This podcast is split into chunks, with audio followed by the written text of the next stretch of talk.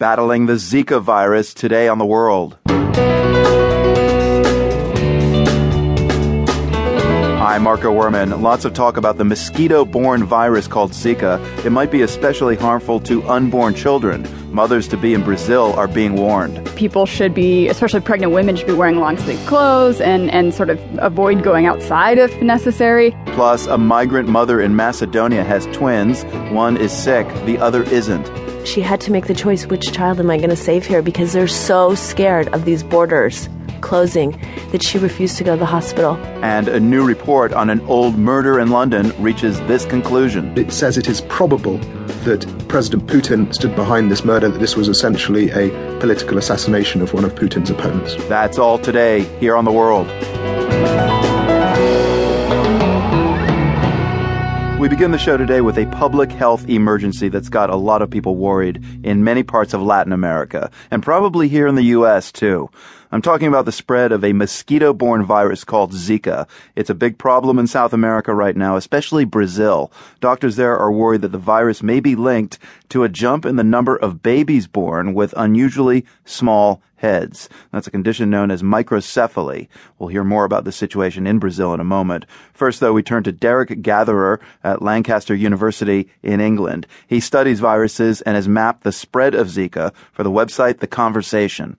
It's related quite distantly to yellow fever virus, which of course had, was of tremendous historical importance, including in the in the USA, and, and still has quite a few cases per year in, in tropical Africa. And Zika was also discovered in Africa in 1947 in Uganda, um, near in the Great Lakes region of eastern Africa. But there were no reports of any serious illness associated with it, and the interest was so low that in fact only that a dozen case studies had appeared in the tropical medicine literature from 1947 up to 2008 2008. How do you catch it? It's spread by um, mosquito bite, and in Africa, it's uh, mosquitoes of the genus Aedes, which is the classic uh, yellow fever mosquito Aedes aegypti, but it's also carried by a lot of other species of the genus Aedes. And uh, we don't yet have really much data about what's causing its spread in South America. What are the symptoms? Is it ever lethal?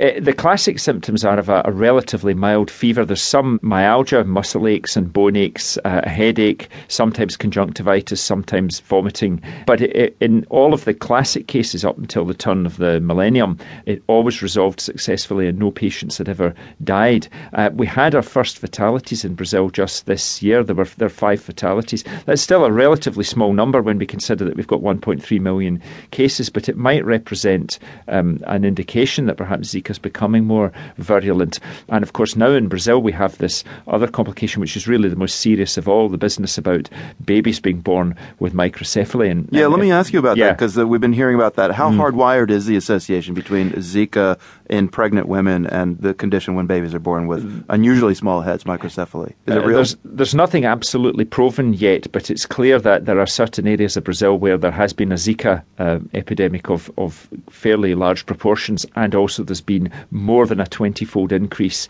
in the rates of birth of microcephalic babies. So it's possible that, the, that we're simply seeing two epidemics that are unrelated occurring in the same time and in the same place. I'm sure the medical statisticians are working very hard on the on the incidence of who has both conditions, who has neither, and so on. And uh, we, we might expect some uh, progress in this quite soon. But at, at the moment, it's still just a conjectural association. But I, I would think it would be unlikely if it's not proven to be connected, given what we've seen so far.